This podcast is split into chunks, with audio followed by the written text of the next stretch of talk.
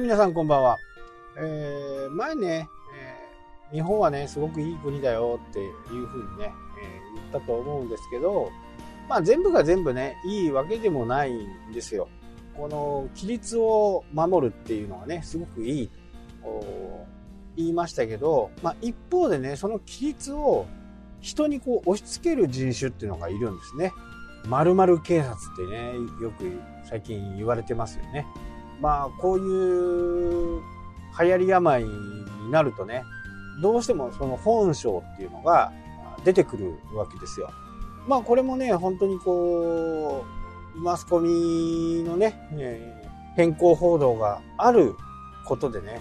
いろんな形でこう波及していってるわけですよね。もう本当にね、早くもうテレビなんかね、なくなった方がいい。ワイドショーなんかね、見ているからね、そういうのにね、洗脳されていくわけですよね。えー、本人たちは洗脳してるつもりはないでしょうけどね、どうしても人っていうのはその恐怖とか、人がこう悲しんでいるところとか、そういったところにね、非常にこう興味を持ちます。そうすると視聴率が上がるわけですよね。視聴率でやってるもんだから、どうしてもね、そういうのが多くなるっていうのは、まあ、仕方がないといえば仕方がないですけどね。一方でインターネットの場合はね、その人の個人の思いとか、そういったものを発信できる。そういうスポンサーに頼らないことですから、まあ忖度しないわけですよね。自分の意見を言って、それで、まあ議論になったとしてもね、自分はそういう思いですよ。というふうな形で、これは真っ向から、あね、対立してもいいのかなと。ね、やっぱり自警団みたいな、〇〇警察みたいなね、ころをやってしまう。俺が我慢してるのになんでお前は我慢しないんだっていうことですよね、結局はね。えー、県外移動しちゃダメだよって時によくありましたよね。県外ナンバーの車に対してね、え、傷をつけるだとか、ビラをつけるだとか、そういうね、こう、幼稚なことをしてもね、どうしてそういうことするのかなっていうね。人それぞれね、理由があるわけですよ。その理由も確かめないままにね、そういう行動に走る。まあ、ある意味インターネットの弊害と言ってもいいのかもしれないですけどね。昔はそういう情報がね、えテレビしかなかった時代。でもインターネットで、えそういう人たちがいるんだ。あ、僕もやらなきゃっていうふうにね、え思う輩もいるということね。だから自分のね、こう信念を持つというか考え方をしっかりこう持つっていう風にねならなきゃダメだし人の言ったことにね左右されるっていうこと自体がねやっぱりその人の考え方がねちょっと浅はかすぎるわけですよね。まあこれを20代30代の方が聞いてもねピンとこないかもしれないんですけどねやっぱり自分の信念を持ってえやるっていうことは非常に大切でもしねその信念が間違っていたと自分が思った時にはねそれをすぐに変えれるぐらいのフレキシブルさ自由度をね持ってやった方がいいかなと思います。まあ、意固地になるっていうのは非常によろしくなる。で物事がね大きな大きく変わっていきますからね意固地になればね極端な理由極端な例を挙げると日本がね世界に戦争を仕掛けたのも一部のそういう人たちもう負けると分かっていながらね戦争に行った。自分たちは行かないからね。兵隊たちが行ってね死ぬわけですよ。そういう部分はやっぱりよろしくないし頑固になるっていうのと信念を持つっていうのはねもう全然違うわけです。その信念が間違っているっていう風な形で分かった時にそれをすぐ自分の